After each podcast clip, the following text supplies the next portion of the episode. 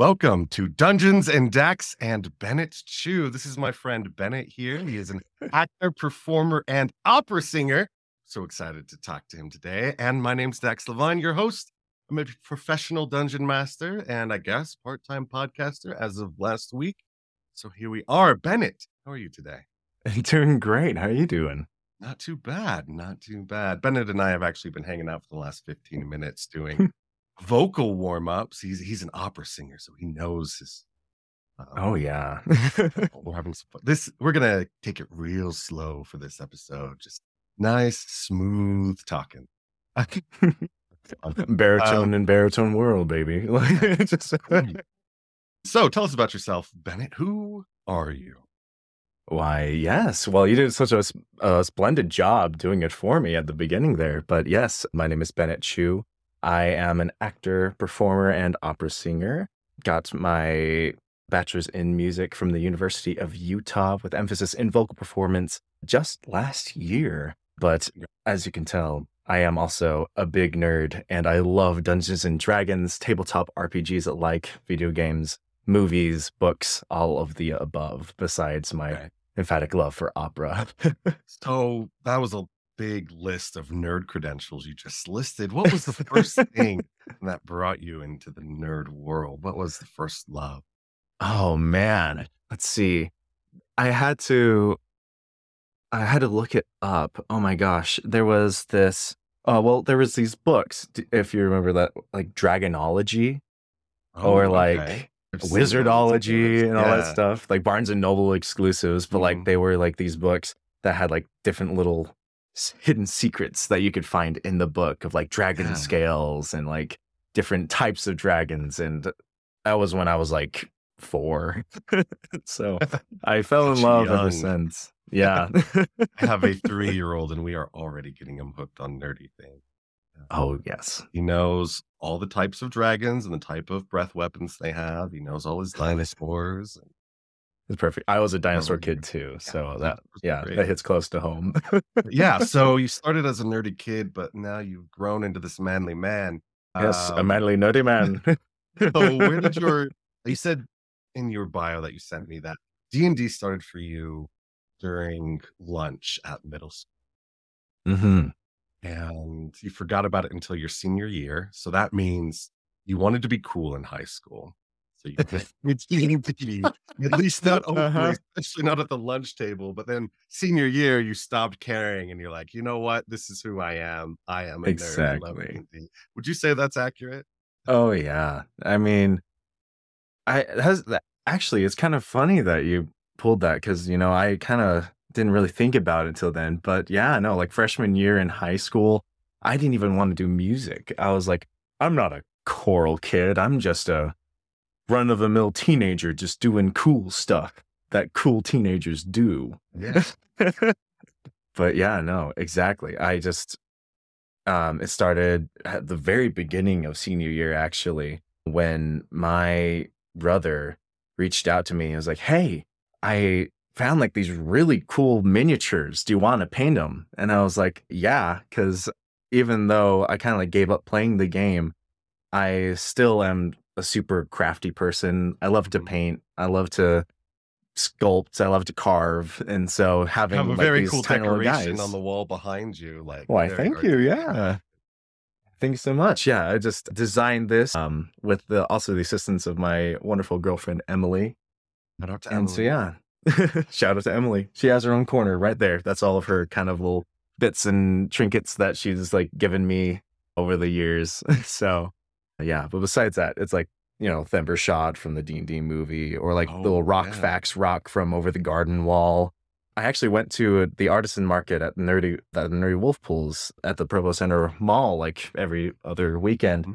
and it's like I can't I didn't catch their name. I feel awful, but they do medieval inspired paintings ma- made from gouaches, which is like the most closest like the closest thing that you could get to um like what the medieval paints were Okay. And it's a like embroidered script of the word seriously, like S R S L Y. Yeah, seriously. but yeah, you know, it's a very archaic, very ancient and powerful word. Of course. Yeah. It has a lot of strength behind it. Truly the first vicious mockery, you know? Seriously. Boom. Seriously. You were saying that you were really crafty and got into painting miniatures and that kind of reignited this interest. Exactly. Yeah. Speaking of which, actually, I have the little bits and pieces on my board. Actually, I just totally was spacing it for a future campaign. But basically, I bought two minis that looked exactly like this, you know, just like little archer guys, and cutting them up into little segments to eventually pose it correctly to look like it's riding this Kirin. So, oh, yeah, absolutely. Let's see Uh, here. sorry, people. I'm on fumbling my hands. Uh, All good. Basically, what is standing in front of you is a miniature of a Kirin with chopped up pieces of a little miniature that looks kind of sad right now, but it'll look super cool and happy later. But yeah, so I, I still love to do it. And now he's got me in Warhammer, you know, my brother. once And you go so- to Warhammer, then you're in deep. Yeah, I'm in deep. I got my Grey Knight army. We're gonna do kill teams first and then work our way up to doing like full fledged battles and wars, you know. So because he already has Death Guard set up, which looked fantastic. He's definitely the better artist out of the two brothers in the in the Chew family, you know. So yeah, he he's got me beat there, but I'm catching up. I'm Catching learning. up. Let's talk about your experience with opera. I asked you a question before the stream. Like, what sort of skills have you developed as an opera singer that carry over into your D and D games, other than you know having a good singing voice? I'm sure there's a lot more to it. Yeah, no, I think with opera, it's kind of got this interesting Shakespearean quality to it because it's a lot about it is projection, right? And so you learn how to healthy sustain projecting for hours on end being on stage. And so then when you're at the table and you are the dungeon master narrating the entire story, I'm able to pace myself and have the proper like preparation in my body to be able to continue to narrate with hopefully not having a hoarse voice by the end of the night. It's it's really a full body experience. A lot of people who don't aren't singers when they they strain their throat, right? They Right. strain their throat, and I hear a lot of like new DMs also trying to make crackly voices, and it, it's damaging, and you can't keep it going. It's all about having a full body experience. What are some what are some quick tips for anybody who doesn't sing, who isn't an opera singer, who wants to have a more powerful and healthy voice? Okay, let's see. First things first is breath. Breath is every where everything begins is our focus, it's our bodies, it's how we function, and it's how we vocalize, whether we're singing or talking. And so just mm. making sure that you are breathing a little bit lower than you originally are inclined to do, because a lot of people breathe from their shoulders or for like from their chest, but it really is breathing while focusing on expanding your diaphragm, which is a giant muscle, you know, that wraps around the bottom of your rib cage. Mm-hmm. And so, with a healthy inhalation, such as that, it's a great way to start. I'm all self conscious then- about the way I'm slouching in my chair right now. Show you that I'm a good student. right? This is suddenly all of y'all. There's going to be a test at the end of this, by the way. hey, I'm taking that too. I, Right? I am not a perfect dungeon master. I, I need to learn more. Learn. All right. So, Right. wh- what's another thing that we can do to bring our characters to life, bring our stories to life, their voice? Absolutely. Well, of course, there's a little bit of voice acting, right? And I think what, like you're saying before, everyone has the misconception that everything happens right here in the throat, right? But to, it's all about resonance, really. Mhm. So to be able Yes, it to have your, resonance. I agree with you. Hmm, yes, yes. Hmm. Hmm, quite. and so it's it's about knowing where in your body that sound resonates. So like there's different scales such as like bright and dark. And so bright sound would be a little bit more nasally and brighter. And so Yeah. going up there, you know, you can have like a, a weaker character, a feebleish character, or you can bring it down to be darker and warmer, something more noble, something more sh- big, stronger, right? Yeah, our And normal so- voices. of course, I talk like this 24 7. yes. Uh-huh. I only bring Um, out this voice when for a very special occasion. Exactly. This is the voice that comes out when I take off the mask, you know. This is who I really, really am. this is my truth, okay? Yeah. So I, th- I think the best qualities though to be able to understand where your body resonates. At least in singing, there is different like modes. So there's like head voice versus chest voice. And that's because you will feel your body literally vibrating in those areas. So as we're talking, chest voice. But then as we get higher and higher, we'll start feeling it like either here or in your temples or in your in your nose. And so having a better understanding of where your body resonates, what's healthy for your voice, not trying to do crazy leaps, lunges, and bounds is, are great ways to be able to turn your voice into yet another instrument, another tool to be a great player or a great dungeon master. I love that. I love that. What other skills do you learn from opera that aren't about the voice itself, but I think it's just overall an appreciation for music because honestly, I'm I'm very new to the opera scene. I you mostly got your degree last year, right? I did, yes. Okay. So and even before then, before I even started college, I've only been studying voice for like 2 years by that point. And I was just doing a little bit of art song. I never really focused on opera at all. But over the years and through academia, I've learned to appreciate and love this art form because there's so much like oh, what's the right word that I'm looking for? There, there's so much intention behind every note and every melody, every voice, every instrument that someone writes in their music that is in opera. And so that level of detail and orchestration, quite literally, I guess, you know, is so moving, you know, it's beautiful. And for it all to be played live, you know, with every single part being a human being, I feel like is even more special. So, yeah, I think just learning to appreciate music even more than I already have translated into like how I can make Dungeons and Dragons into a more cinematic experience. Mhm. So I'll try and have my NPCs have like their own motifs, their own songs that play. So my Oh. characters have that sense of familiarity whenever Okay. they like enter the scene. I'm actually, I might regret saying this, but I'm going to hold yes, myself accountable. The plan is for this summer that I will be composing my own music, my own soundtrack for a future Dragonlance campaign with my group Wow. because it's something that I've always wanted to do. I've always wanted to have the perfect soundtrack, but you know, I've always just randomly pulled things from SoundCloud or randomly pulled things from Spotify. that's like, yeah, I this is do. close enough. Exactly. But That's my I brain, It's I'm not like, so random anymore. I've got dozens of folders and subfold folders organized by setting and by mood and by you know it's horror if it's combat. Um, so I do like the baby version of what you do, which is right? create something fully original. That's absolutely incredible. Yeah. So we'll see what happens.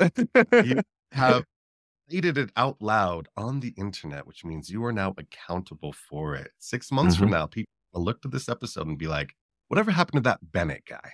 yeah, the Dragonlance guy. He was supposed to make a whole soundtrack for my Yeah. campaign. The music. We need some music. Come on now. Yeah, that's right. you know, like, yeah. So It's that's there, the plan. Comment Exactly. below if you want to, you know, hold Bennett accountable. Um, Mhm. cool. I, I love that you you have music in your games. I do that as well as an amateur, as someone who is a theater kid who sang in show choir and sang in college choir, but did not make it my career, did not even make it my major. I it's great from learning from somebody who is going the distance, who is really going all the way. And ah, we need to talk more. We can't fit everything into 30 minutes, but Right? Nuts. swap playlists. it's already so quick. Holy I'd moly. love to swap playlists sometime. Yeah, let's let's talk about the collaboration that we have done together. Yes. Um, Should I start? Should you start? By all means, you're the DM, please. oh, this all began a few months ago. We were hanging out. Well, our friend, mutual friend Rachel Ann, wanted to do a live stream D and D one shot. yes, love you, Rachel. yeah, Rachel, who has already commented. Rachel Ann knew we were going to be talking about her today. That's why she's here. she wanted not to just dress up and be in costume as we did, as we did. Sorry, I'm looking at Rachel's comments and it's distracting. I, I indeed, I have the street. I have the stream Yeah, mug. Evermore got that Park from the just stream. so yeah, Long story short, graciously gave it to us. We live streamed this one shot game from Evermore hmm. Park, which is this immersive fantasy park in Pleasant Grove, Utah. And everyone was in costume. We had beautiful props and I ran an adventure from the the newest D&D source book. So it was a heist themed game, but we made it a little spooky and fun and awesome. And that's how I met Bennett. He was because we had this mutual friend. He came in as one of our cast members and we we talked beforehand a lot about your character's motivation and focusing not just on how much damage they could do, what their armor class was, but you know what drives them what is their intention what are they feeling in this moment? A lot of you know, a lot of the phrases that you've done so far. So t- uh, tell me about your experience preparing for this awesome live stream. Oh yeah. Well, I mean, for me, the acting and like the role play bit is like the cherry on top for this, right? It's what I love to do. It's why I'm there at the table. But the most amount of preparation that I had for this was actually the costume. of course because I am not really a professional cosplayer by any means, you know. I you're just a of good looking guy with a suit of armor like Exactly. Yeah. I I just randomly spent the money. You know, it was quarantine. We all had our our weird moments there. Mm-hmm. Some people had a divorce, and I got my play armor. Okay, so yeah, just. but yeah, no, it was just I wanted to make something that was comfortable, right, for the stream, and I was like, okay, well, then probably have to do something out of foam, and then I was so thankful that we had like a session zero where we could talk about the character and the campaign setting because then I had the idea in my brain like, okay, we're in like kind of like this medieval meets Victorian kind of like fluid time. Um, bloodborne But, like- was one of those images that we both like yes, that resonated with both of us yeah, love the imagery of Bloodborne. And so I was like, okay, so then how do I take a Dark Souls knight and put him into the world of Bloodborne? And so then I had to like design. Actually, well, hold on. I have Ooh, the sketch no right here. this was not The first time that I like put it into pen because I'm such a doodler. I love to doodle. so crafty so crafty so crafty, a little crafty guy. But this was the original design for Leander, my Okay, character. that's pretty close to how it ended up right? Thank goodness. but yeah, my my girlfriend Emily and I we spent I, I think around like 24 to 36 hours in total just painting and priming, sanding, doing all that great stuff and it reignited my love for cosplay and now I'm like, okay, cool. Well, what's the next thing that I can make out of Worbla, right? Were there any But yeah, decisions you made when designing that costume that weren't based on, oh, what looks good or what materials do I have, but what does what story does this tell about the character? Absolutely. So, unfortunately, and like something that didn't make it into the final design was this kind of like insignia of an eye and wings, because we were kind of talking about making Leander's like patron this kind of corrupt angel, right? It looks very deceptively like a celestial being of goodness and light, but in reality, it's an eldritch beast. Yeah. And so, Which ended um, up being like the big bad of our one shot that you um, played. and then everything to kill, yeah. of and of what we were fighting at the end. right? Exactly. So, in its design, I wanted to actually add like eyeballs over the armor to kind of look like the armor not only was like old because Leander kind of like stole the, each piece individually from different people he killed or slayed in his journey as a knight, but also like that there's something that was kind of twisting the armor as well that was otherworldly. So yeah, and obviously the giant sword on the back is very Dark Souls. Oh, of Because- course. It, it was yeah. massive. It was comically huge. Um, and it was also wrapped in cloth. What was the reasoning for that? I think it was well, from an honest perspective, time. Yeah. it's a, it takes a lot know, to we know that. Oh yeah, of course. So that's the first thing. but it's also it was just I think it was just a cooler aspect to make it look more ancient because it's not necessarily the first weapon that Leander was going to be going for. He was going to be going for like the inner chamber blade that was like his little light rapier that he could like go in and stab people with. And then for the smites, you know, pull out and like lock the blade into the hilt or into is that right? The hilt? Yeah. I'm losing my mind.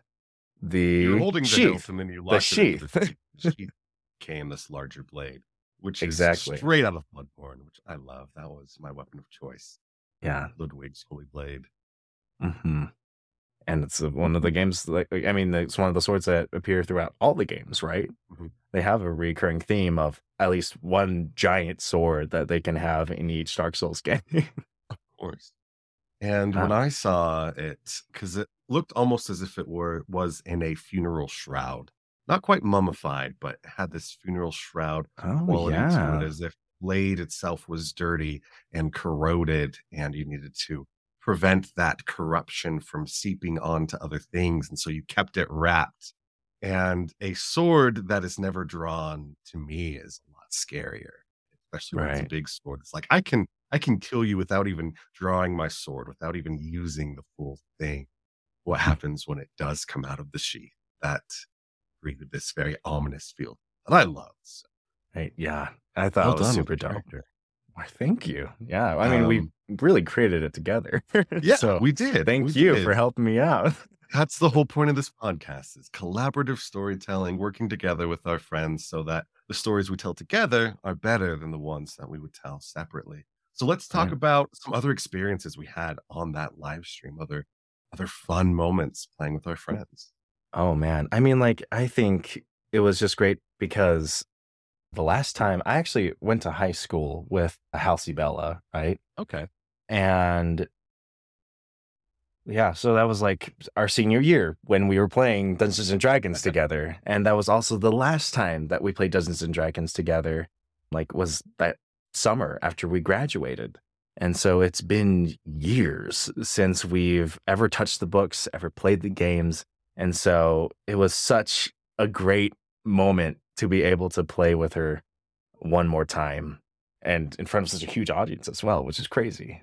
And she But, was fantastic. Yeah, she, Yeah, she crushed it quite literally because she was a barbarian. She was the barbarian. She told Yeah. me, she's like, I I haven't played too much, you know, is how how can we make this fun? And so I'm like, well, barbarians don't always feel anger. What other emotions can barbarian go through? And I loved her catchphrase. We're like, I gotta speak my truth. And then she would smash Yeah. Yeah, And it was, it was randomly out of the fun. It was a fun, like, look at how barbarians are played, inverting Right. the usual tropes. Also, she was playing an elf, and elves are not typically uh, barbarous, hulking monsters meat and muscle. And it was really fun seeing that sort of inner conflict. But yeah, everyone at the Yeah. table, we could we could spend 10 minutes or an hour on every person who Truly. was there, all their great costumes, the voices they used, the big Mhm. decisions they made. What was what was one of your favorite moments from that? Ooh, let's see. Well, personally, for like Leander, it was his moment where it was right before he was going to behead what was left of Elra that was possessed by the celestial monster. Yeah, and Oh, like- I guess we should give some more context to that, like how the story began. Oh man, yeah. Well, how we which go there? How far back do we want to start? Yeah, so the adventure begins with the heroes being recruited to do this heist that another adventuring party had failed. They had failed to retrieve this book, and their quest was given to them by this disembodied head, a disembodied mm-hmm. head that your character Leander knew very well, and we had that head played by our friend Hyacinth. yeah, So yeah, she acted out the head, and you know, talked about wonderfully so, by the way. yeah, she, uh, she Crushed it. absolutely great. And so I'm glad that we were able to work that quest giver into your backstory. Yeah. Do you guys Uh, want to know a secret about the campaign, by the way? I just realized something. So we thought it would be interesting because the way that I set up Le- Leander was that he was an orphan that was on the streets, right? He was rugged. He was a thief. He was kind of whipped into shape Yeah. by Elra to join the knighthood.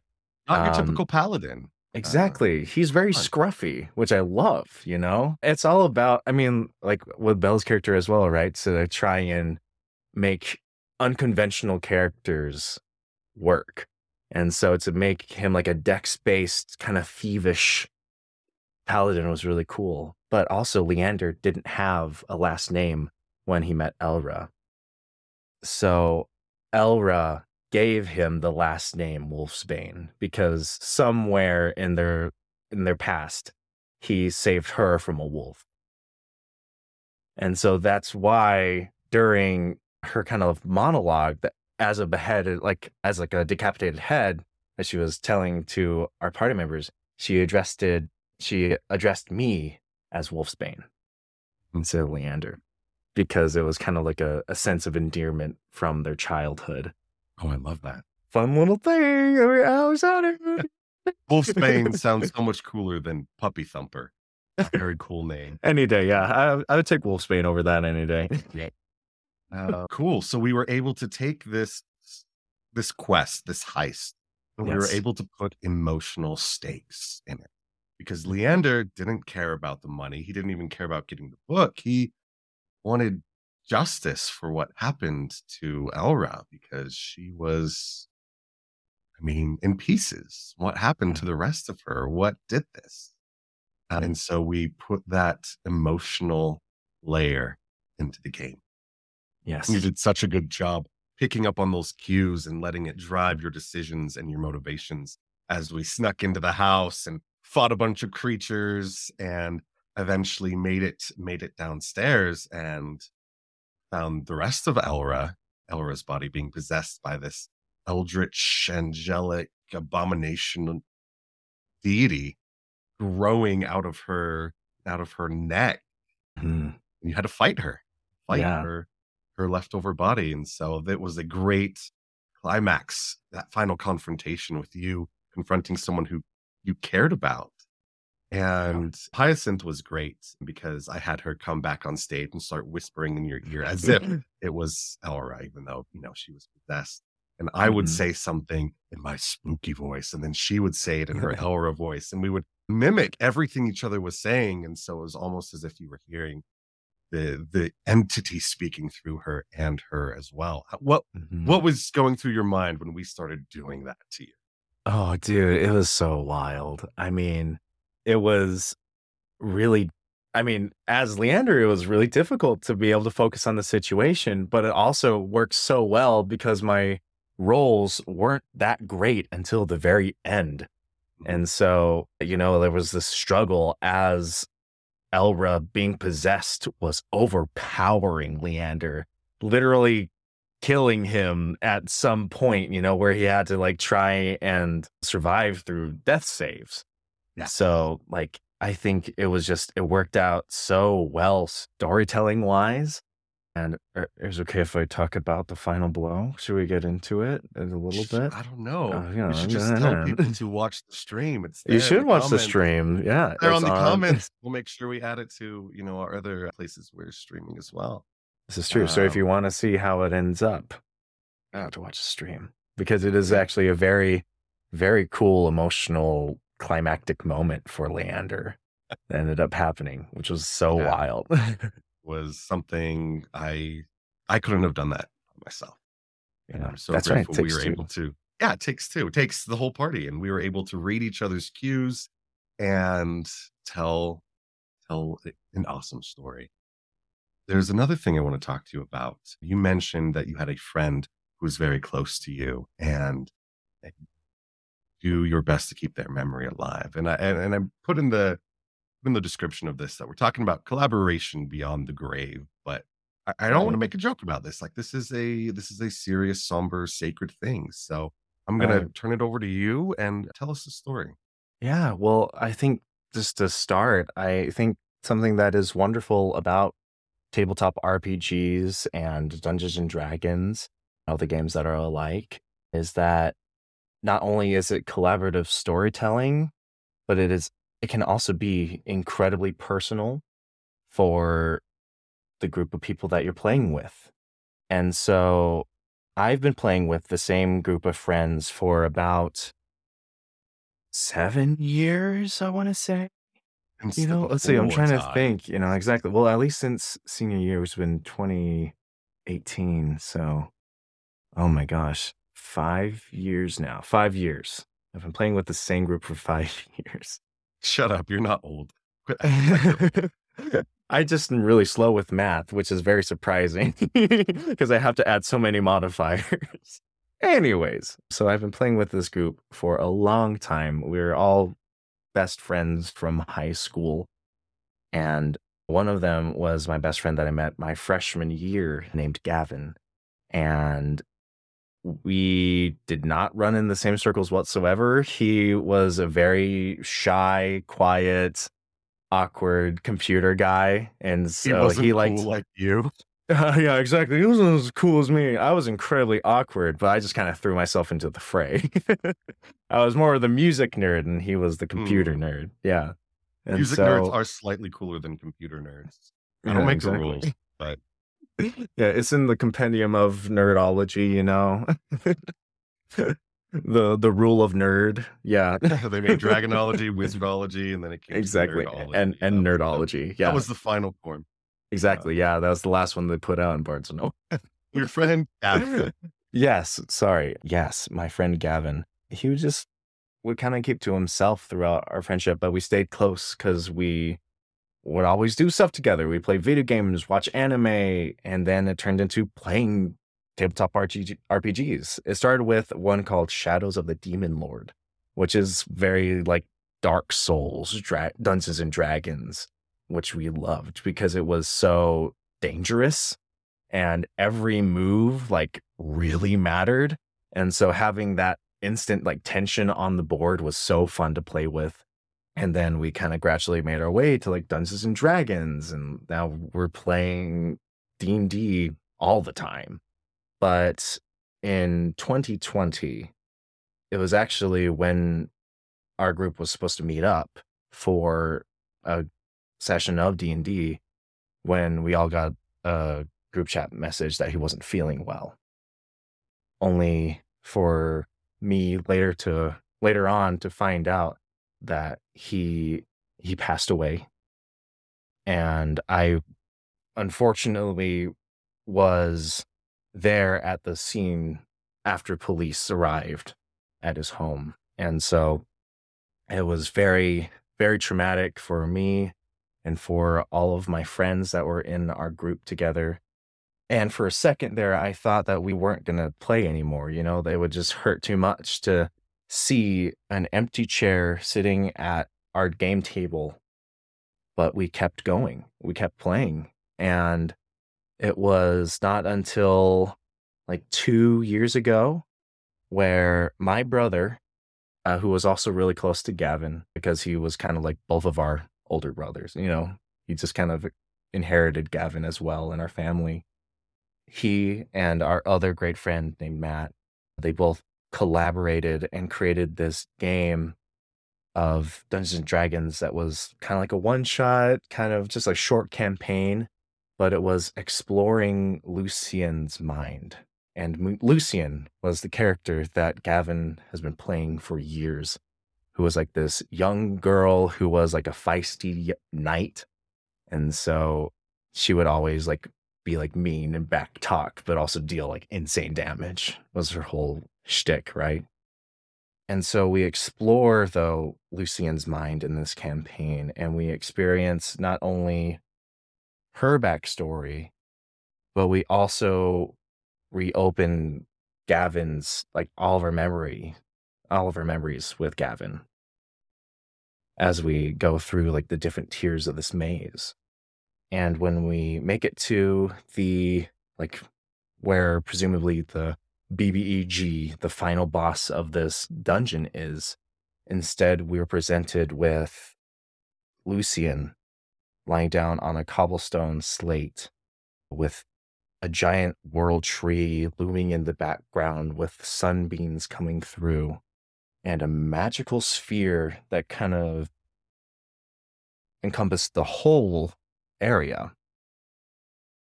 And so, as each of us walked through this sphere of like this magic dome, we split into all of our different characters that we have played through the years and ourselves standing in the back.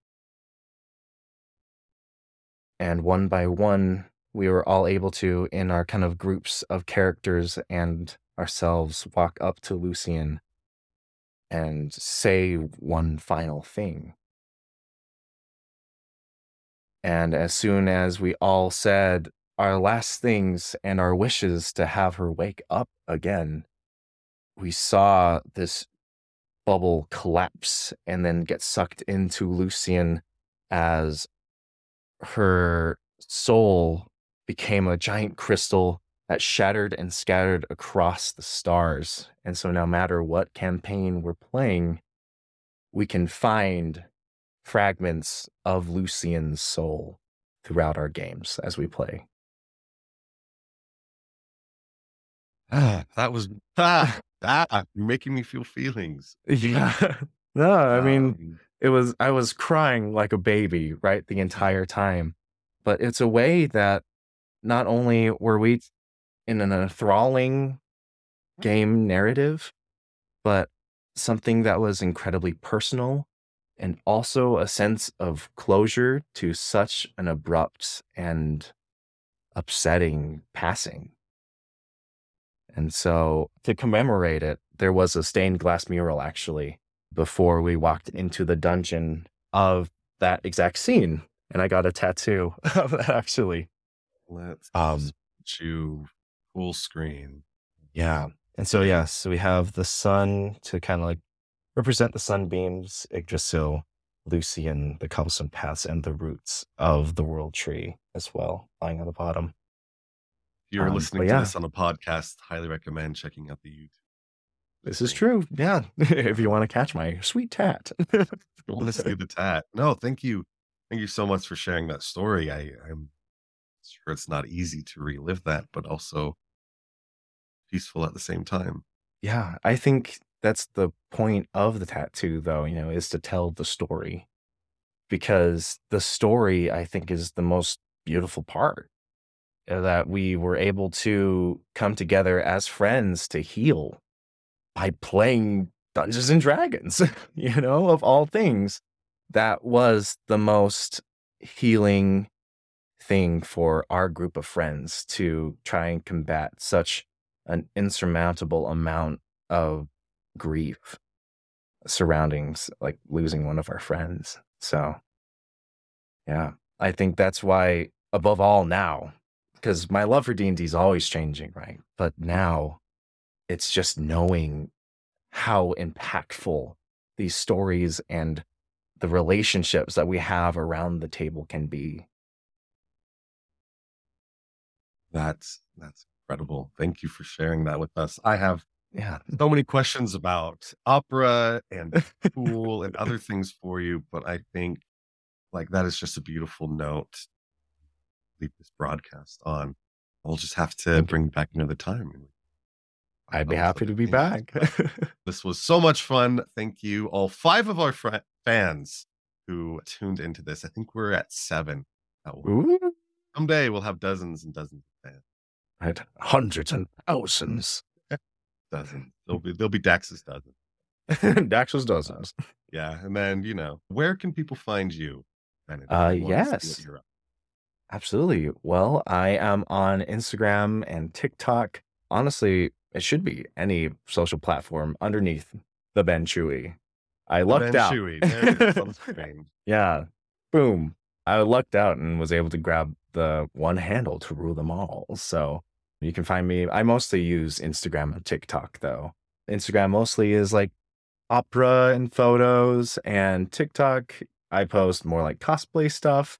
more like LARP things. So yeah, whatever suits your fancy, you can follow either or both. follow follow Bennett Chew and all the cool things that he does. See You for our next interview. Thanks, everyone. Yeah. Thanks, guys.